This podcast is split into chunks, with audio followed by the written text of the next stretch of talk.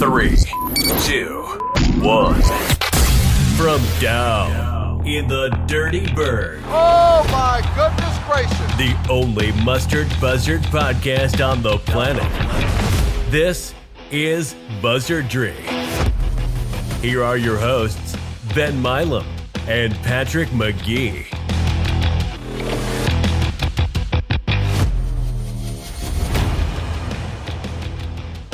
Welcome back, everyone, to another episode of Buzzardry. It is Tuesday night, June 7th. I'm sorry. It is Wednesday night as we quickly approach the Hattiesburg Super Regional. And we'll talk about that uh, here in a second, how exactly that happened. Of course, Southern Miss comes out of the losers bracket to win the Auburn Regional uh, we will we'll kind of touch on the, the regional in general. We're not going to go game by game there. We'll just do some some flyover highlight stuff. But I would uh, I would imagine most people are not here wanting to hear a recap of the Auburn regional. I think we all kind of know what happened at this point. Um, on Monday, Southern Miss was able to get the 11-7 win over Penn to get their fourth straight victory to advance to the Super Regional um, and we will get into all the gritty details of the Tennessee Volunteers making their way down to South Mississippi for best two of three series to see who gets to go to Omaha. My name is Ben Milam here with my partner Patrick McGee. Pat, how you doing on this Wednesday evening in June? Yeah, well, still glad to be playing June baseball, and yeah, this crazy weekend in Auburn um, you know, four days. I mean, it felt like I guess I was there for uh, yeah, Friday night, Saturday, and Sunday night, and I actually had only got a hotel through Sunday, so I had to book a whole nother hotel after the win against Penn and 50 miles or 50 minutes away in Wetumpka, Alabama. Oh. So yeah, so I didn't get there about till 1 a.m. on Sunday, but yeah, it was a nerve wracking weekend. Uh, lost a couple pounds uh, when I got back, and uh, but yeah, Golden Eagles uh, able to come up uh, with the regional win, and yeah, back to back super regionals, just and back to back hosting super regionals. Uh, just a, a, really tremendous accomplishment uh, for the program. Yeah, it is a huge deal, and uh, yeah, we'll, we'll get into it here in a second. But first of all, we want to thank our partner for this episode, Big Gold Nation. That is SouthernMiss.rivals.com. It is the premier inside source for all things Southern Miss athletics. A lot of great content and conversation going on over at Big Gold Nation ahead of the Super Regional. And we want to thank to the top collective as well. You can still get in on supporting our spring athletes and athletes in general at Southern Miss. It's to the top collective.com.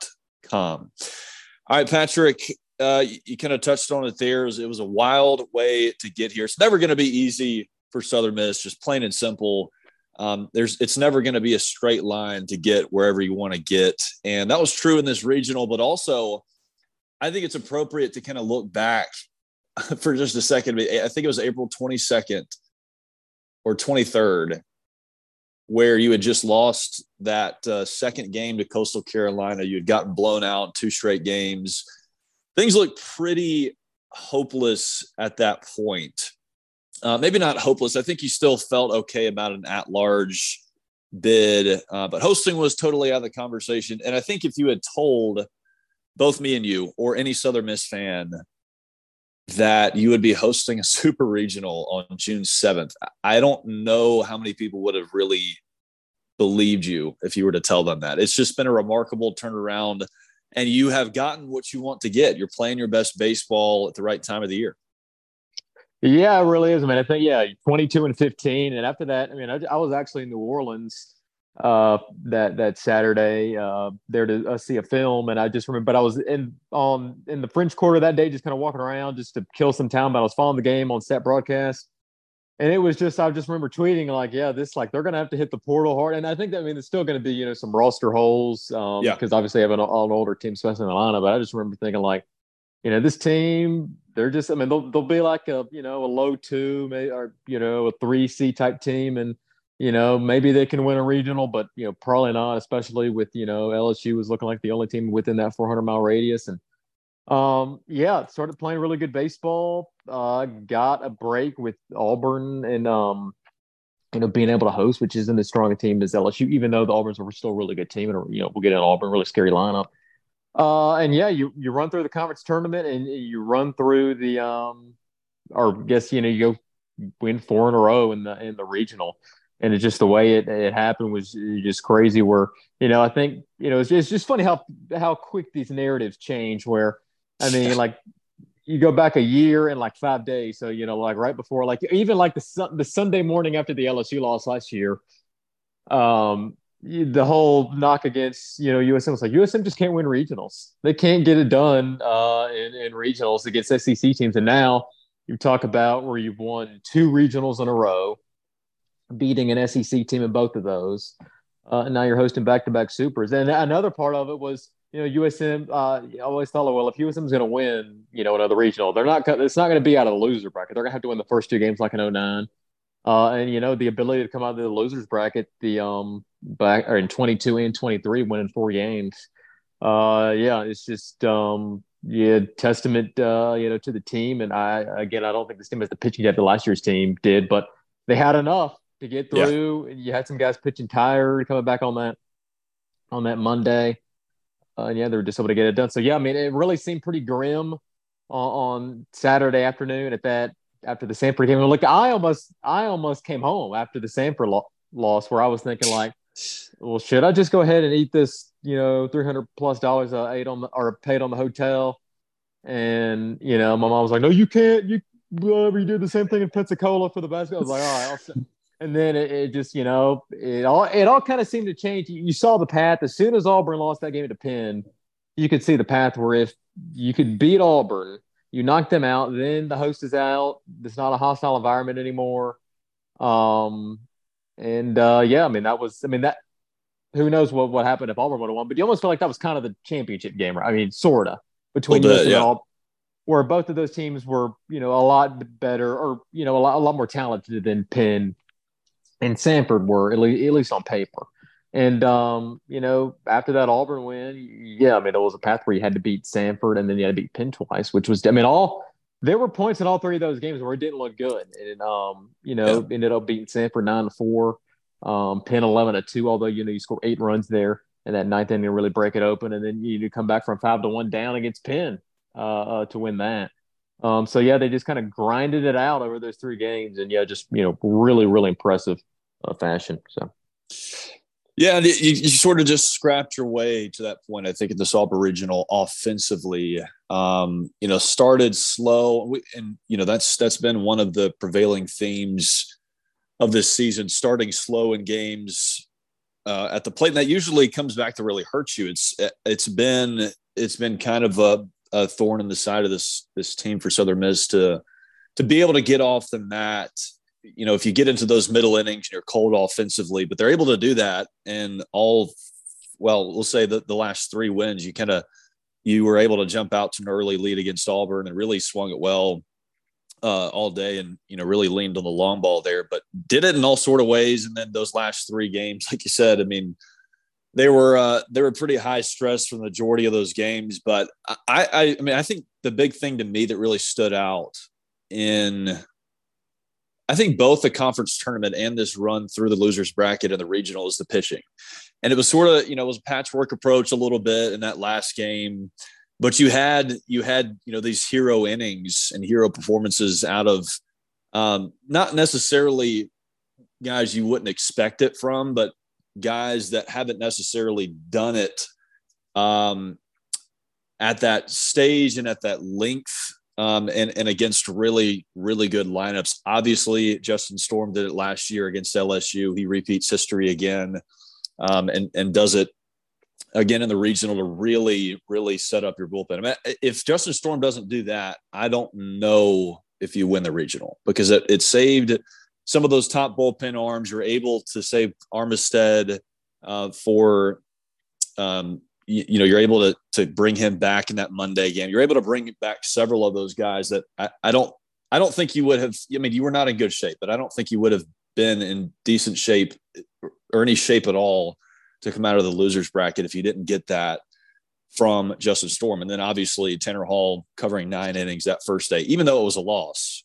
I mean, that really sets you up well enough, I guess, to come out of the losers bracket. And then Will Armistead was fantastic against Auburn. Um, he comes on to close the game, just just absolute nails, stone cold killer. I mean, he, he's a guy. it kind of seems like he doesn't feel pain or feel stress, uh, which is you know that's exactly the kind of guy that you want on the mound in that situation, and the guy that you'll want on the mound against Tennessee this weekend, and was you know not quite as sharp. None of those guys who had, were coming back for a second outing in that regional were as sharp, but they just gutted it out. Uh, the same thing with Will Armistead to, to close it out and and uh, tie a ribbon on it. Um, I thought it was just a, a, complete effort, just gutsy all the way around. I, I don't know if you really played your best baseball in that Auburn regional. Um, you, you know, mentioned the slow start offensively, and Matt Adams didn't really have it. You know, you ran into some bumpy spots there with some of those those guys who haven't really thrown a whole lot of innings those last two days of the regional, but you're able to get enough, and you know you're able to get the job done. Um, and obviously, you, you go into this super regional with a lot of momentum because of those gutsy performances, even without, I think, playing your best baseball. Yeah, I mean, I think there were a lot of missed. I mean, you go back to even that Monday game when you score 11 runs. I mean, you still had that whatever it was at the bottom of the fourth or fifth where it was Salvador Fabio, the base loaded, and then you don't get anything out of it. So you got a four run inning that you know yeah. felt like a, a, momentum killer, which is really weird. But I mean, I, you could have scored you know 14 or 15, and there just felt like there was a lot of you know leaving on base. So I mean, I think yeah, I mean, if you can catch some of those runners on base, I mean. And obviously, Tennessee is going to have you know a much talent, more talent pitching staff than any of the three that you saw um, this weekend that we'll, we'll get into. But yeah, and I mean, I you know felt like even I mean even on like Sunday night, I was getting kind of frustrated because Penn, they were kind of throwing out like the Sunday guy that they threw out, which I thought, you know, I was kind of reading some stuff that he was like low 90s. I was like, oh, this guy has a pretty impressive arm. And he was, you know, really just kind of 83 to 87, that lefty Owen Cody, but he uh, kept him flummoxed for a little while. And then, you know, they brought in a couple other, uh, a couple other arms that were a little better, getting kind of like low 90s. I think what was the, uh, uh, uh, uh, Trop, Eli Trop was the guy they brought in on on yeah. uh, on Sunday, and he, he shut him down for a little while, and then eventually you're finally able to get uh, something going. That, um, there in the ninth, scoring eight. Um, so yeah, it was. Um, and then, but yeah, I mean, there was also sometimes in that Penn where it was Penn game where you know you have guys throwing like 84, 85, like some right-handers, and you just kind of swinging through it, which got a little frustrating. But yeah, eventually, you know, you're able to cash in on those opportunities. So, um, yeah, just um, just kind of repeating, but back to back supers and um yeah, I mean it's going to go down as three days in June, kind of like when the Red Sox won four games uh, in a row back in 2004 in that uh that ALCS. I, I guess you're Yankees. Yeah, yeah.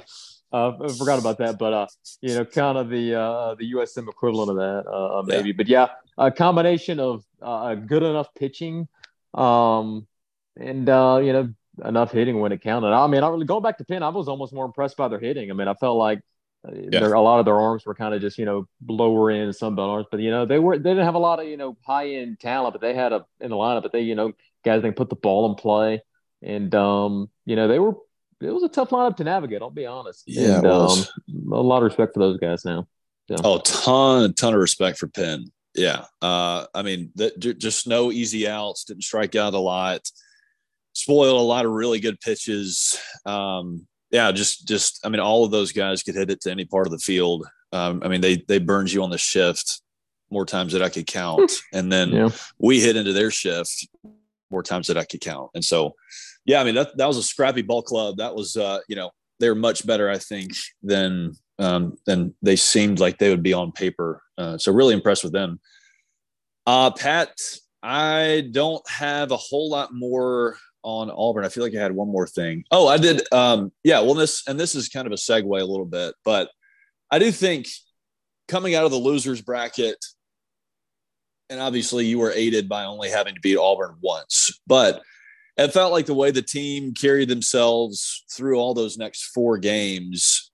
Um, I feel like is a testament to, to something we've talked about a lot, just the veteran presence in this group, the fact that they've been here. Um, you know, there's not the amount of talent, especially pitching wise, on this roster, and the talent you had returning last year offensively has not been as good in 2023. But these this is just a group that's won a lot of ball games, and I feel like that that confidence, that kind of mental fortitude, really, really showed in Auburn this past weekend, and, and I think is a big advantage going into the Super Regional. That's just a little quick t- tidbit I thought was uh, worth mentioning. Pat, anything else on the Auburn Regional? Yeah, I mean, I just kind of get back to that. I mean, and you also get the feeling that you know, and it's been mentioned, but like this isn't the final goal for this year's team. We're like last year after LSU, that kind of felt like winning the Super Regional. Yes. You know, a lot of that's because you you know it had been a, a, a while, I mean, over a decade since you had won a regional Uh, I'm beating LSU, obviously, you know, probably the biggest brand in college baseball and doing it at home and, you know, just kind of in dramatic fashion. And, you know, a lot of people are like, well, USM dogpiled after winning a regional and they're just a nothing program. But this time it was, you know, I mean, it's just kind of like a maybe a step above winning a, just a normal like game after this. And, you know, I think that's, you know, they kind of expect to be here. And obviously USM was the favorite, you know, uh, against Penn, where, I mean, it was kind of just a weird feeling where, you know, a lot of people root for Penn as the, you know, they're kind of the little scrappy underdog, which usually USM is kind of in the opposite position where USM trying to knock off the big dog. Um, so it's just, it was kind of weird, weird playing the bad guy. But yeah, I, I just, you just feel like this time, you know, this weekend might not go the same or it might not go the way you want it to go. But, you know, you feel like this team, they still feel like they have business approved, which, um, Whereas last year, I think it was just kind of more of a whoa, you know, we just we won a regional. Where this year, yes. it's like this is just one step uh, to reaching the ultimate goal. So, yeah, which is interesting because you were the host last year. Um, yeah, and you, you know you're just you're the two seed, but obviously, yeah, things kind of flipped a little bit after after you were able to eliminate Auburn. All right, Pat, let's get into the 2023 version of the Hattiesburg Super Regional. That feels good to say.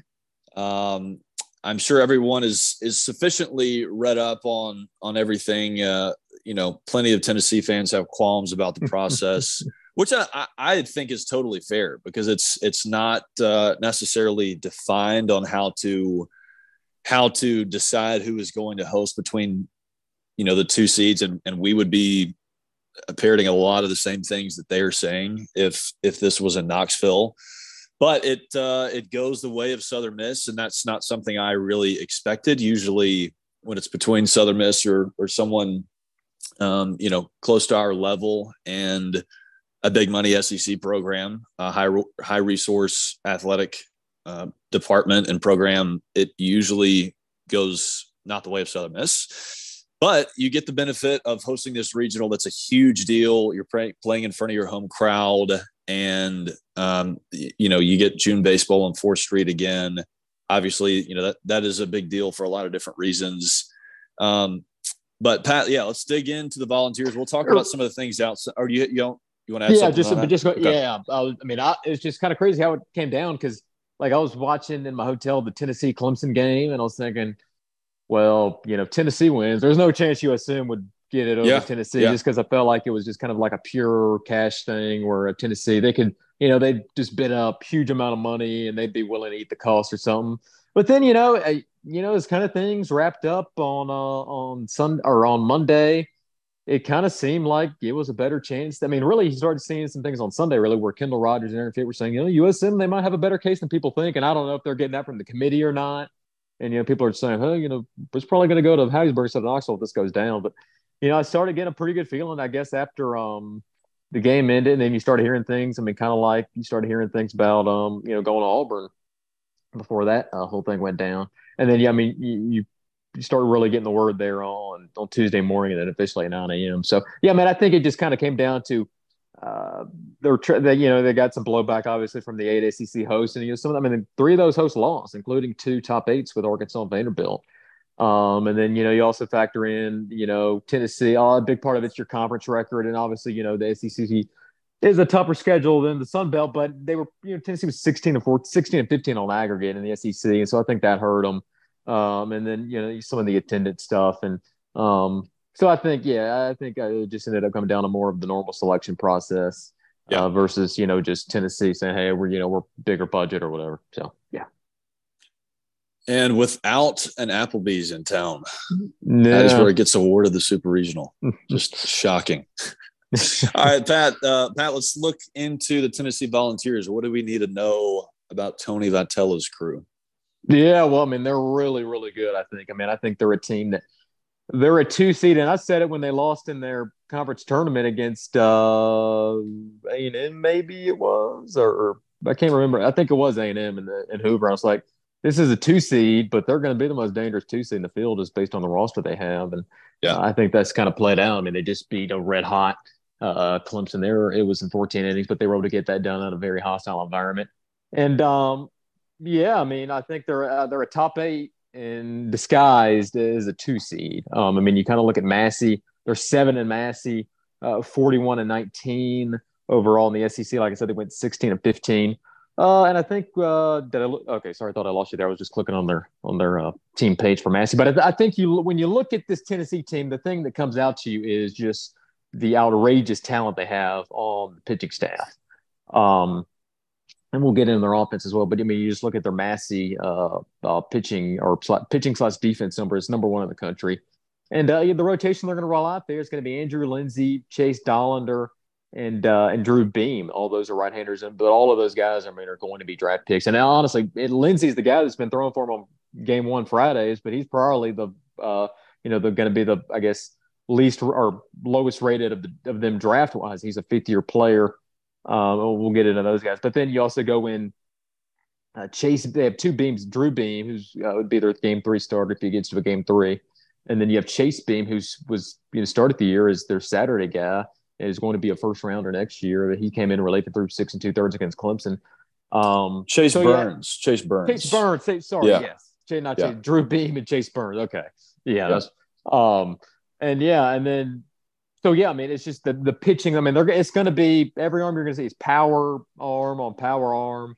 And uh, yeah, I mean, I guess I just start talking about those guys. Um, I mean, I guess you, you, Andrew Lindsey, the guy you'll probably see game one, and a really interesting story. So he's a fifth year guy uh, played two years in JUCO, went to Charlotte, and he just he kind of left baseball for a little while. He um, had a pretty good season at Charlotte his junior year, and but he didn't play any college baseball until 2022. Went back home, and um, he kind of fell in love with the game again. He coached like a youth baseball team uh, in his hometown. Uh, went to a summer league, pitched pretty well there, and uh, ended up going to Tennessee. Um, so just kind of a, a, crazy story, but he's a guy yeah, so he has a 240 ERA, 104 uh, whip, and uh, thrown 62, 63 and two thirds innings, 17 walks, 64 Ks. Uh, and he's going to be a guy 93, 95, primarily fastball slider guy. Uh, uh, again, he's you know he's the least talented maybe on paper of these three guys, but he's still going to be you know probably a top five round pick this year um, in the draft. So he's kind of guy. He, he you know he was not again again just based on you know talking about the crazy story. He wasn't even in the rotation at the beginning of the year. Um, and now he's a Friday night guy, a guy that didn't even play college baseball um, a year ago. But yeah, he's been pitching really well. Uh, I think he threw six or seven innings against Charlotte, only gave up one run. Um, so yeah, he, he's the guy you're going to see most likely in on that Saturday game. Uh, and then you go to game two. I mean, you go to Chase Dollander, and he's you know one of the top two to three or four most talented arms in the country. I mean, you're talking about a guy that before the year they were thinking this is a guy that could have been a, a generational type talent and he's yeah. still going to go in the top, you know, top 10, top 15. Uh, hasn't been quite as sharp as he was uh, a year ago. He's a guy with a 450 ERA, 127 uh, whip. Um, but yeah, I mean, he's got 111 Ks in 78 innings, uh, uh, walked 27. Uh, so pretty good control there. And yeah, he's going to work, you know, 95 to 97, going to throw a slider. And I think, I think he, he can show four pitches. He's primarily fastball slider, but he, I think he, he can show you know, three or four offerings there. Um, struggled. I mean, I guess I wouldn't even say he struggled against Clemson. I think he gave up three or four runs against them. Um, so yeah, I mean, he's a guy not he hasn't been as sharp as he was a year ago, but I mean, we're still talking about. I mean, one of the most talented arms in the country, future big leaguer, SEC pitcher of the year a year ago. He might have been national pitcher of the year. Can't remember that. Um, and he's still somebody that's you know capable of shutting down any lineup in the country. Um, and then you get in uh, to a game, possible game three, Drew Beam, who is projected to be a first rounder uh, in 2024. He's a sophomore, 409 ERA, 131 whip. And yeah, I mean, another power arm. He's going to be up to 92, 95. Um, has a slider and a changeup, so three pitch guy. And uh, yeah, uh, 20 walks, 72 Ks, 72 and two thirds innings. So all three of these guys in the rotation, they're all strike throwers for the most part. They all have high end stuff. They're all going to go high in the draft. Um, and you kind of look at uh, their bullpen. I guess the two guys you kind of look at in the bullpen, you talked about Chase Burns, who again started the year. He's thinking, or as their Saturday guy, and he, you know, is a top five pick possibly for 2024. And he hasn't had quite the year he did last year, but I mean, he's 4.91 ERA, 127 whip. Uh, but I mean, he's a guy that's going to get up in the upper 90s, upper 90s. Uh, I mean, I think he was still pumping like 98 at his 100th pitch against Clemson um, coming out of relief. So he's a guy he's transitioned in that bullpen role. Has 100 strikeouts and 62 and one thirds innings. So I mean, just another super talented arm going to be, you know, taken in the first half of the first round next year. And you know, he's a guy that's coming out of the bullpen for right now. Uh, another guy you kind of look at, Seth Halvorsen.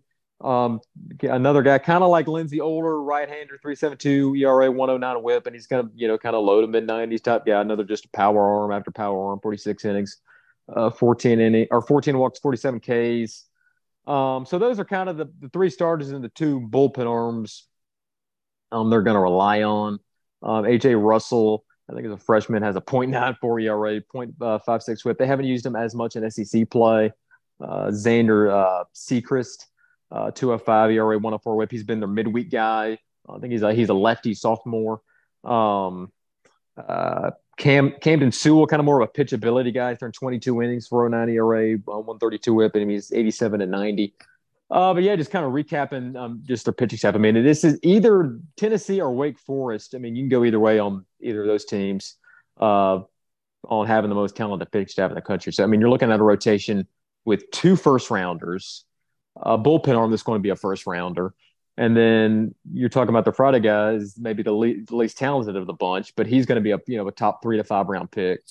Um, and then you you know you take another guy like um, like Halvorsen that'll be you know pick somewhere on day two. So just a bunch of power arms. Just you know I think Barry said big league arm after big league arm when you look at this Tennessee pitching staff. So yeah, let's let's uh, let's kind of zero in on the the pitching, and then we'll move on to the to the offense. I mean, Dollander. I mean, it, you, it, I would be shocked if he, he's not thrown in the big leagues. You mentioned that. It, I mean, he has big league stuff right now. Um, he actually, I watched that Clemson his start against Clemson. He showed five pitches. He's wow. got he's got the the four seam fastball, but he throws a really nice cutter too, or he did against Clemson. Didn't use it quite as much his second and third time through the lineup, but it is very, very effective, especially on lefties. And then he's he's got the power slider. That's kind of his primary secondary pitch. Um, and then he'll he'll he'll mix in a, a kind of a more of a 12-6 curveball. And he's got the change up. Um, well, maybe it is just four pitches.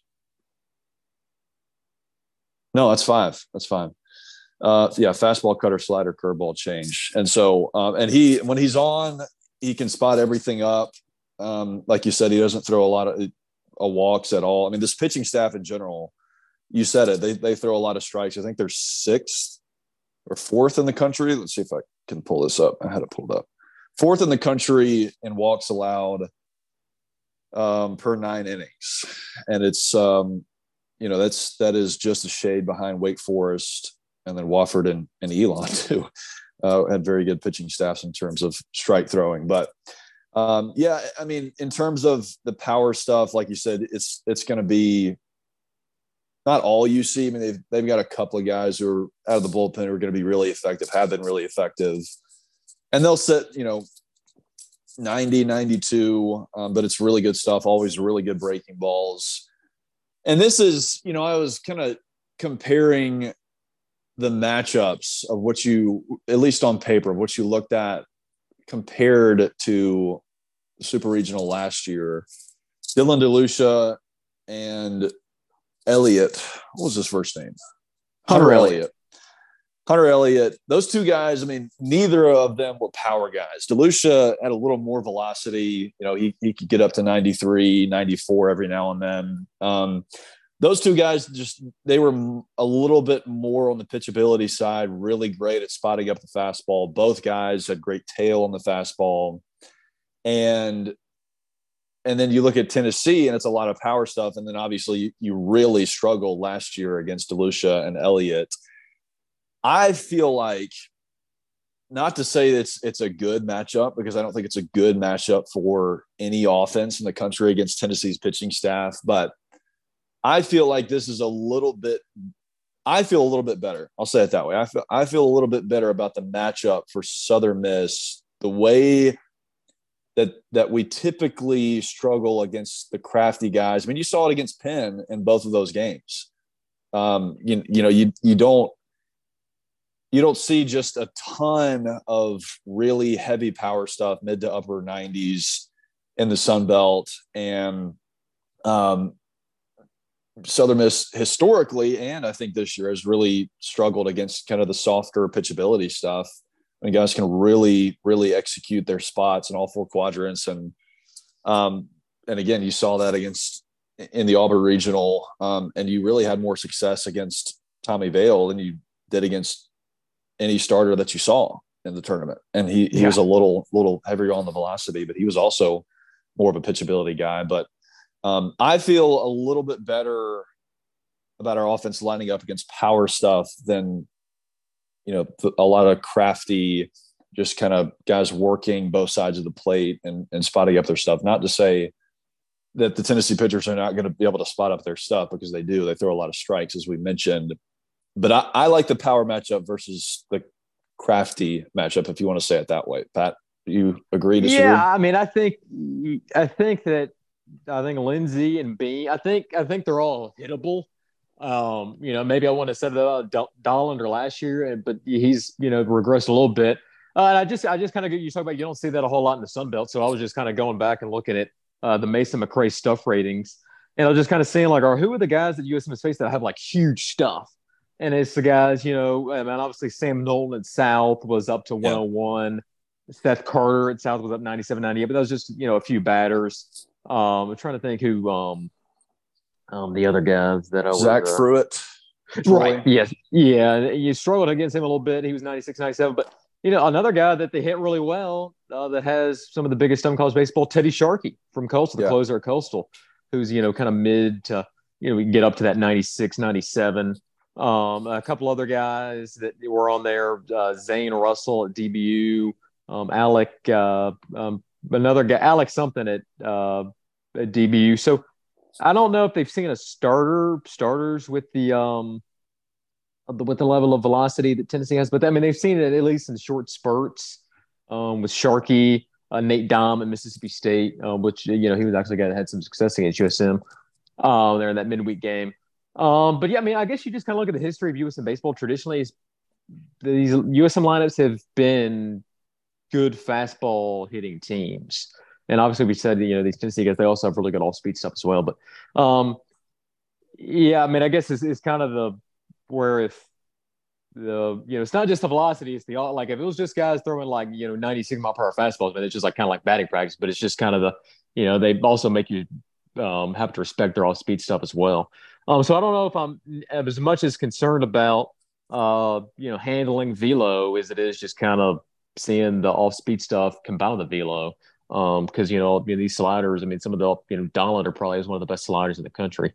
Um, so um, yeah, it'll be you know all righties, and you know we talked about kind of the, the can't hit lefties thing is died a little bit. I mean, especially after um this last weekend where you know you hit Tommy Vail, um, you know harder or maybe not as hard as he's been hit all year, but you know probably one of the worst starts he's had all year. And then you know against Penn they threw um kind of a crafty lefty um uh, blanking on it, David uh, Shoemaker and he don't think he got a single out. Uh, they had to pull him after four or five um, um, batteries. You know, I think I was actually reading an interview with the Penn coach. He said he had like a torn labrum or something like that, but really able to hit him hard. Um, so yeah, it's yeah, it's gonna be. I mean, I think here's what what I think with their pitching.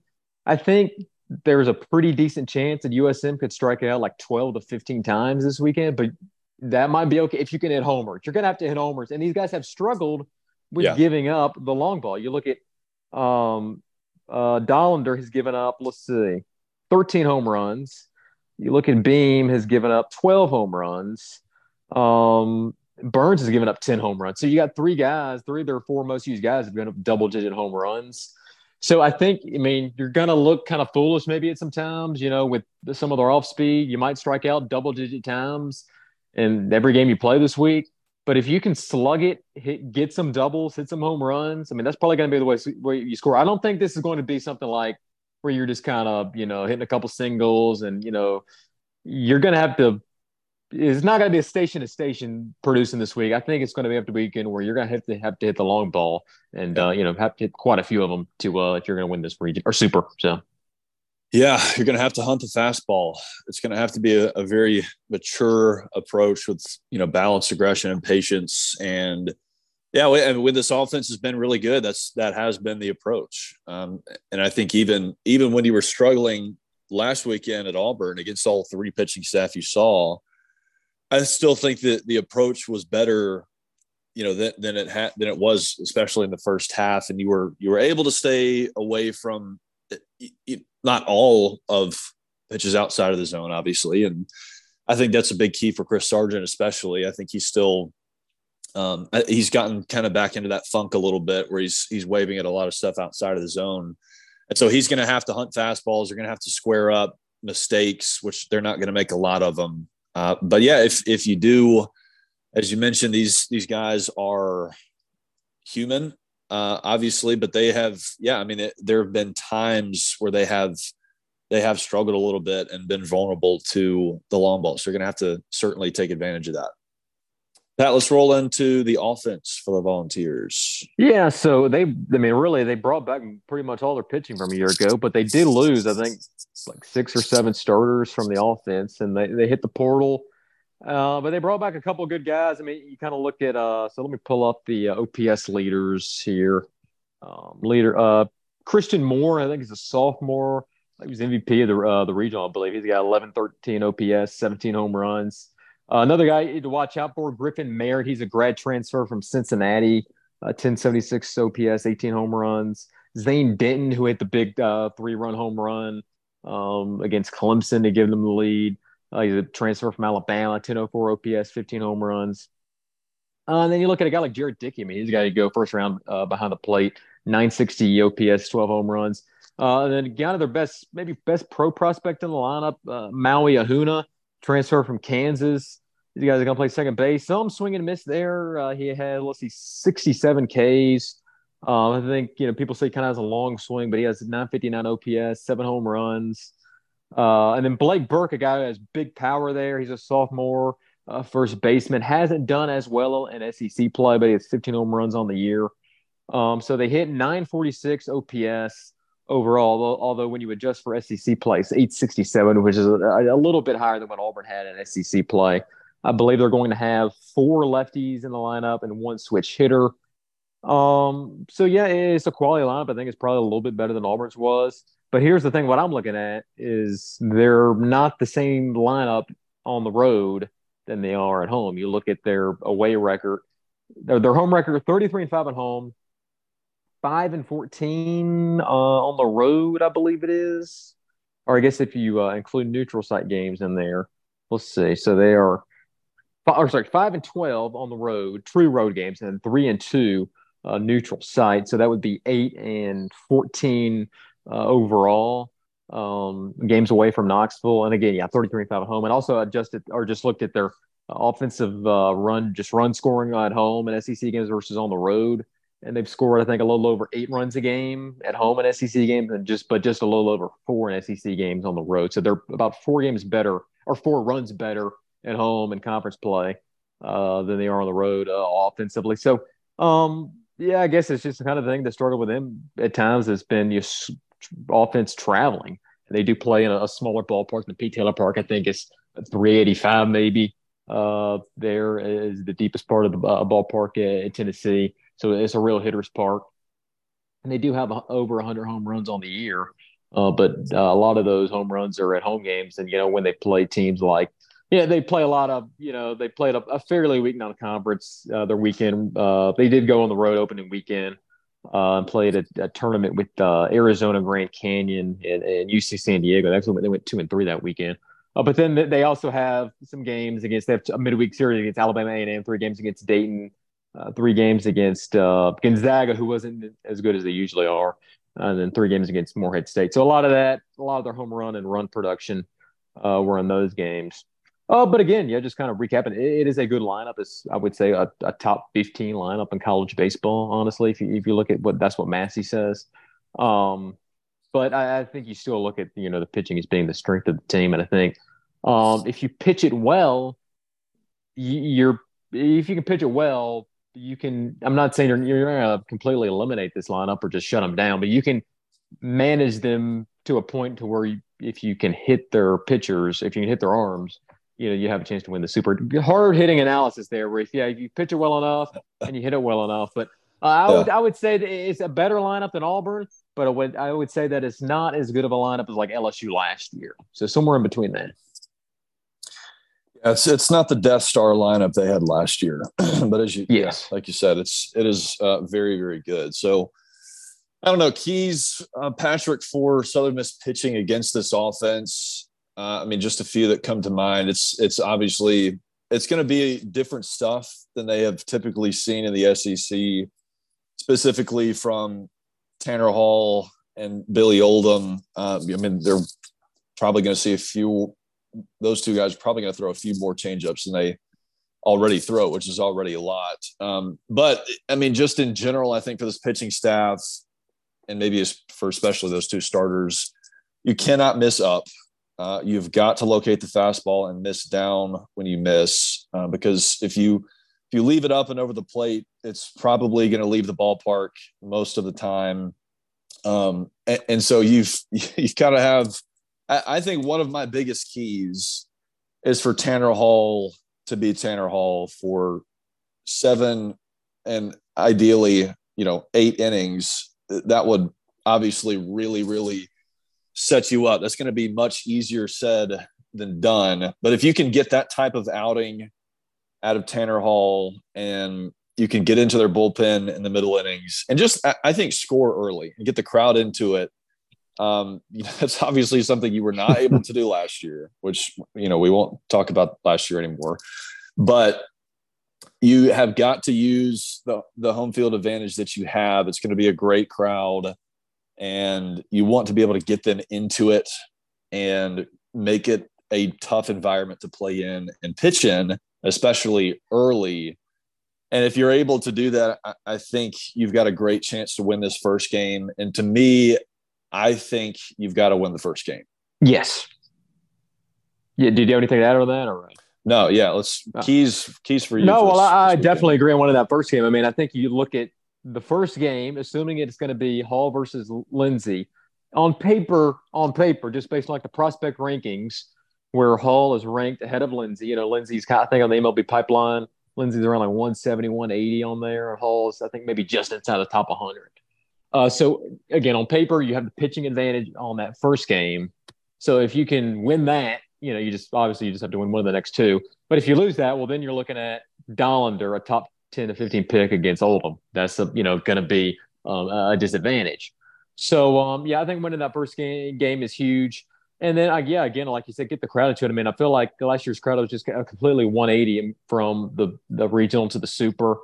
And uh, you know, you know, I think a lot. Of, I, I think you know something that's kind of been brought up, and I've been talking to some people. I think I think people were just, and I don't know if it went down to the team or not, but I think with Ole Miss, that just that just invites like the chaos agent and everybody gets super nervous. They're like, "Oh gosh, we're playing, you know, the in-state SEC team, and we're just, you know, what if we, you know, get just destroyed?" And then, you know, obviously you don't play well, and uh, you know, Ole Miss was, you know, best team in the country at the end of the year, so you know that, you know, that obviously they contribute uh, to a lot of that, but.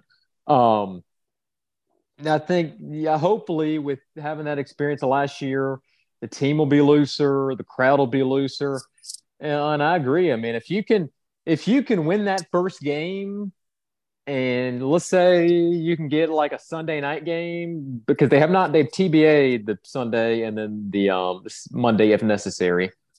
But like let's say you win that first game and then you jump on like let's say you put th- two or three runs up on Dollander and that like top of the first inning because USM would be the uh, visitor in that in that game too. And people are like, oh, we're just you know we're we can sniff Omaha, then maybe you can rattle Dollander um, then you're cooking with grease at that point or whatever it is they say. Um, so um, I, I, do think that is important to win that first game for sure. Yeah. Any keys offensively against this Tennessee pitching staff that come to mind? Hit the home run ball. Yeah, doubles and home runs. And if you get opportunities, when we said it's not going to be station to station, but like if you have an opportunity and it's bases loaded like one out, you can't ground it to double play because you got to Yes. you got to score some runs there because they're not going to give you a whole lot of chances like that where you you know you have a chance uh, to put up a crooked number. So you got to cash on your opportunities uh, and hit the home run ball. I'm not gonna again. We're not gonna be mad at strikeouts. Tennessee, you know, they either have the number one or number two, just best stuff overall in the country. Them or Wake Forest. You're gonna strike out some this week, um, but it's just ability to get some extra base hits, and if you you know cash in on a couple singles or some walks or some hit by pitches, and you have a chance to put up a crooked number through kind of the station to station thing, you better hit on it. Um, Yeah. So those are kind of the keys, I think. Yeah. Yeah, got to create some pressure. Uh, I think you're going to have to draw some walks, and, and as we've talked about, this staff does not walk a lot at all. Um, but you're going to have to make them beat you, make them stay in the zone, uh, because you know when you are swinging it at fastballs at your chin and throw, you know, swinging at sliders down in the dirt, then that really, you know, that opens up everything, especially for a guy like Dollander who's, you know, got that four or five pitch mix. He can go with anything. And if you get behind in counts, then, you know, it, it is, it is a tall task to work yourself out of that as a hitter. And so, um, create pressure, get, get, uh, get the crowd, you know, against whoever is on the mound for Tennessee. And then, like you said, cash out on the opportunity. You cannot leave 14 on base like you did against Samford. You can't go one for 11 with runners in scoring position. Um, it doesn't matter who you're playing. You're probably going to lose if, if those are your numbers offensively.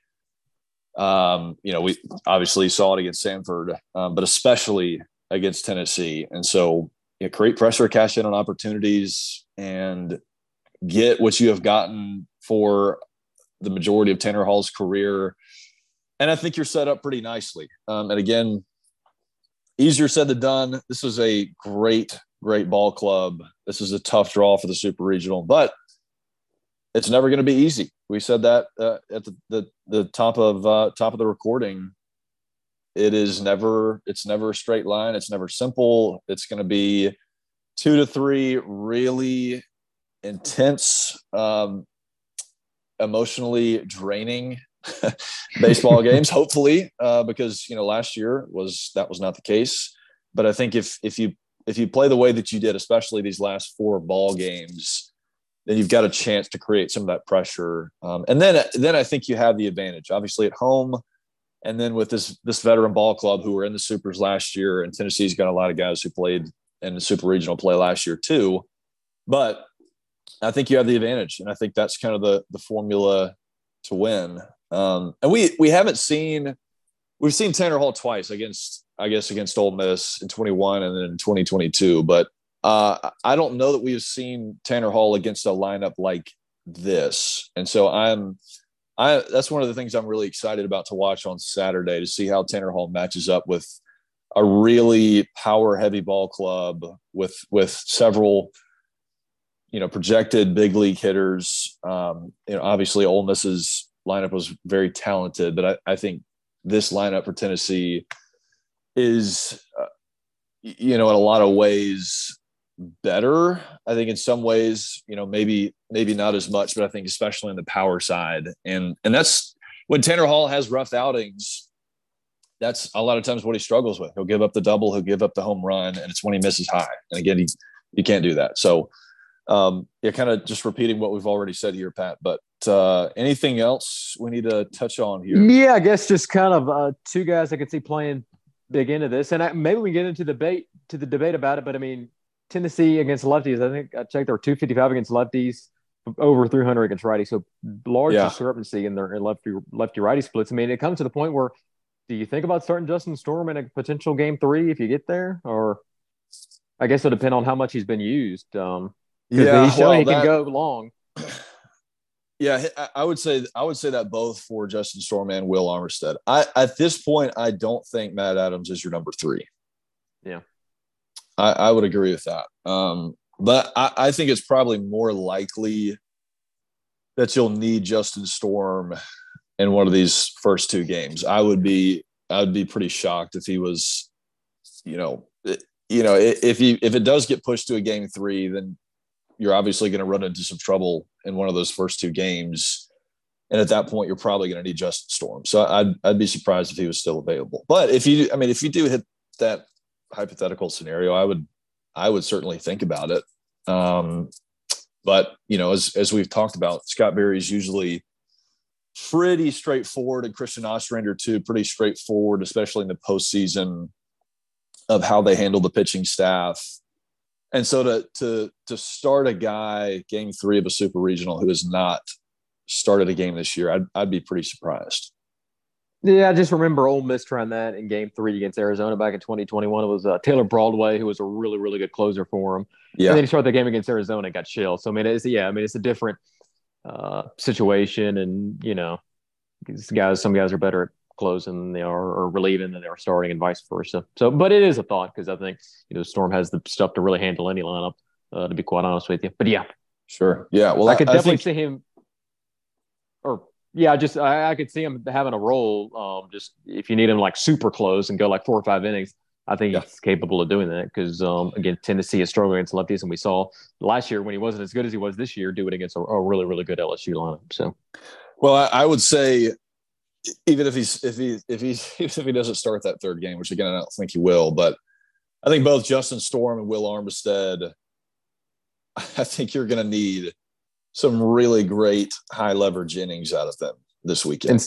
And, um, and Sibley with uh, and just with yes, yeah, yeah, and Sibley too, and and Sibley, you know, we've talked about it hasn't been quite as sharp, but he had what four innings last week. Um, yes, last four, weekend.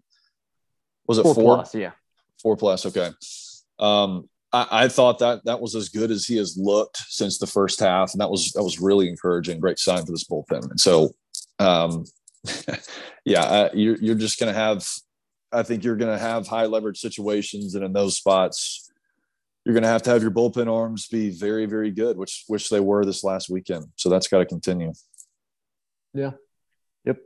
Cool. Anything else we need to touch on here, Pat? Uh, do we want to talk about? I mean, I guess we don't want to talk about, but they being baseball. The I was Andre Carbello. Was that did I have that right from St. Oh, John's? Curbelo, yeah, yeah. From uh, from basketball. Um, yeah. just kind of another uh, addition there. I mean, I haven't. I've been so busy because it with baseball. I think it happened when I was in Auburn. I haven't even looked at his numbers. I think I did plug in his name to the Torvik uh, roster cast, and it bumped up USM 15, 20 spots or something like that. So it is a good addition. Um, but yeah, I think everybody's interested in baseball right now. So we, we can kind of so. we can recap all the all the portal basketball stuff maybe later uh, in the yeah. summer. Um, so, but yeah, yeah obviously worth mentioning though. I mean, I think he was all freshman Big Ten is is freshman year. Yes, if I'm not mistaken. Yeah, so that's that's a big add. That's you still you still I think need that big guy uh, that we've that we've been kind of wishing for. But yeah, we'll uh, maybe do a, a fuller breakdown on the basketball roster after baseball ends, which hopefully won't be for another two or three weeks. That'd be nice. Yeah, but I guess yeah, just recapping, huge weekend uh, for yeah. the program. I mean, uh, to go to Omaha second time. Uh, I mean, I was kind of looking. I think USM, USM and Duke, I believe, became uh, two of um, after both of those schools won their regionals. Maybe two of now thirty teams that have won uh, three regionals since 09. Um, and I think you know the list of teams that have gone to Omaha multiple times since that time uh, would be you know even shorter. Um, so yeah, I mean, you know, you go to Omaha once. I mean, that obviously that legitimizes the program. Um, but when you go to Omaha second time, I and that really puts you, you like these guys are a legitimate like, you know, top twenty, top twenty-five, you know, type program. Um, you know, maybe even, I mean, you might even be a little. I mean, I think it was still. I guess if you look at like a fourteen year, if you two two trips to Omaha, and with three supers, I mean, maybe you, you, probably want to be in the top 20, but you would certainly be top 25 um, during that stretch and, you know, really legitimize yourself as, you know, obviously still, you know, one of the best, you're already one of the, you know, better programs in the country, but that would really, once you get to that second Omaha, uh, you know, it proves the first one wasn't a fluke, I guess, that um, makes sense. Which obviously, you know, you can't say that just because USM's been going to regionals and it's been a consistent, it's not like a Stony Brook thing where, you know, yeah. it's kind of a flash in the pan, but um, obviously, that would you know give the program a ton of respect. Uh, you know, you know for for a long time going to that second trip to Omaha. So. Yeah, well, again, I think if you would have uh, not that not that we're satisfied, and I think the players clearly are not, but in late April, had you told us we'd be playing in a super, I think we all would have taken it uh, regardless of the matchup. So try try your best to enjoy this weekend.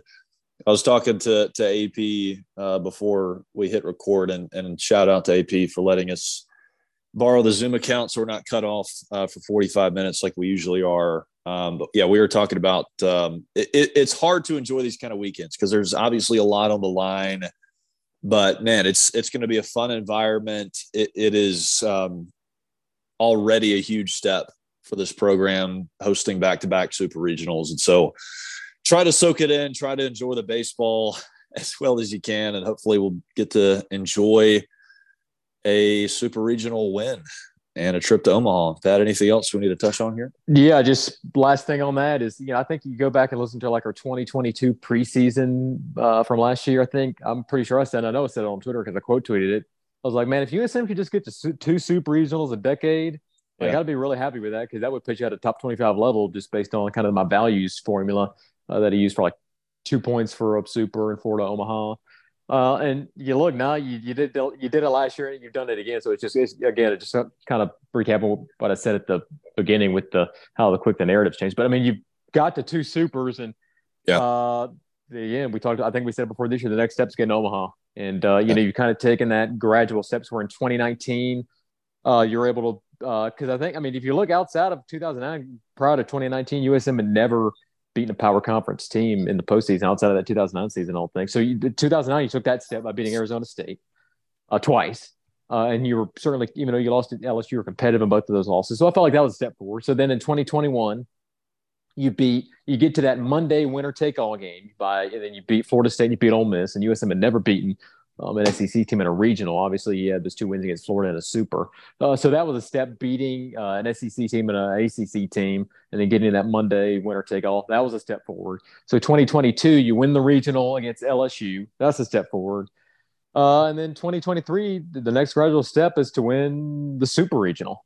You've been taking these kind of smaller steps up and up the ladder, and uh, you know you have an opportunity to you know finally get back to uh, Douglas County, Nebraska uh, for the first time in 14 years. So, um, yeah. yeah, program is taking huge strides in the last two seasons, and uh, they have a chance to take you know one more big stride uh, this weekend. So uh, it'll be very nerve wracking, but uh, it is great to be in this position. So.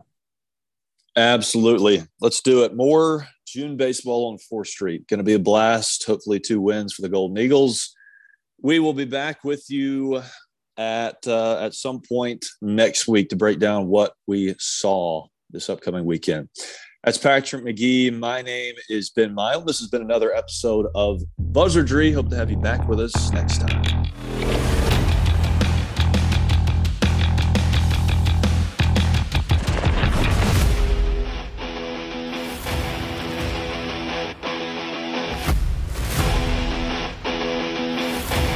This has been Buzzardry. Thanks for listening, and be sure to share and leave a review. You can find us on Twitter and Facebook at Buzzardry Pod for all you need to know about the show. See you next time.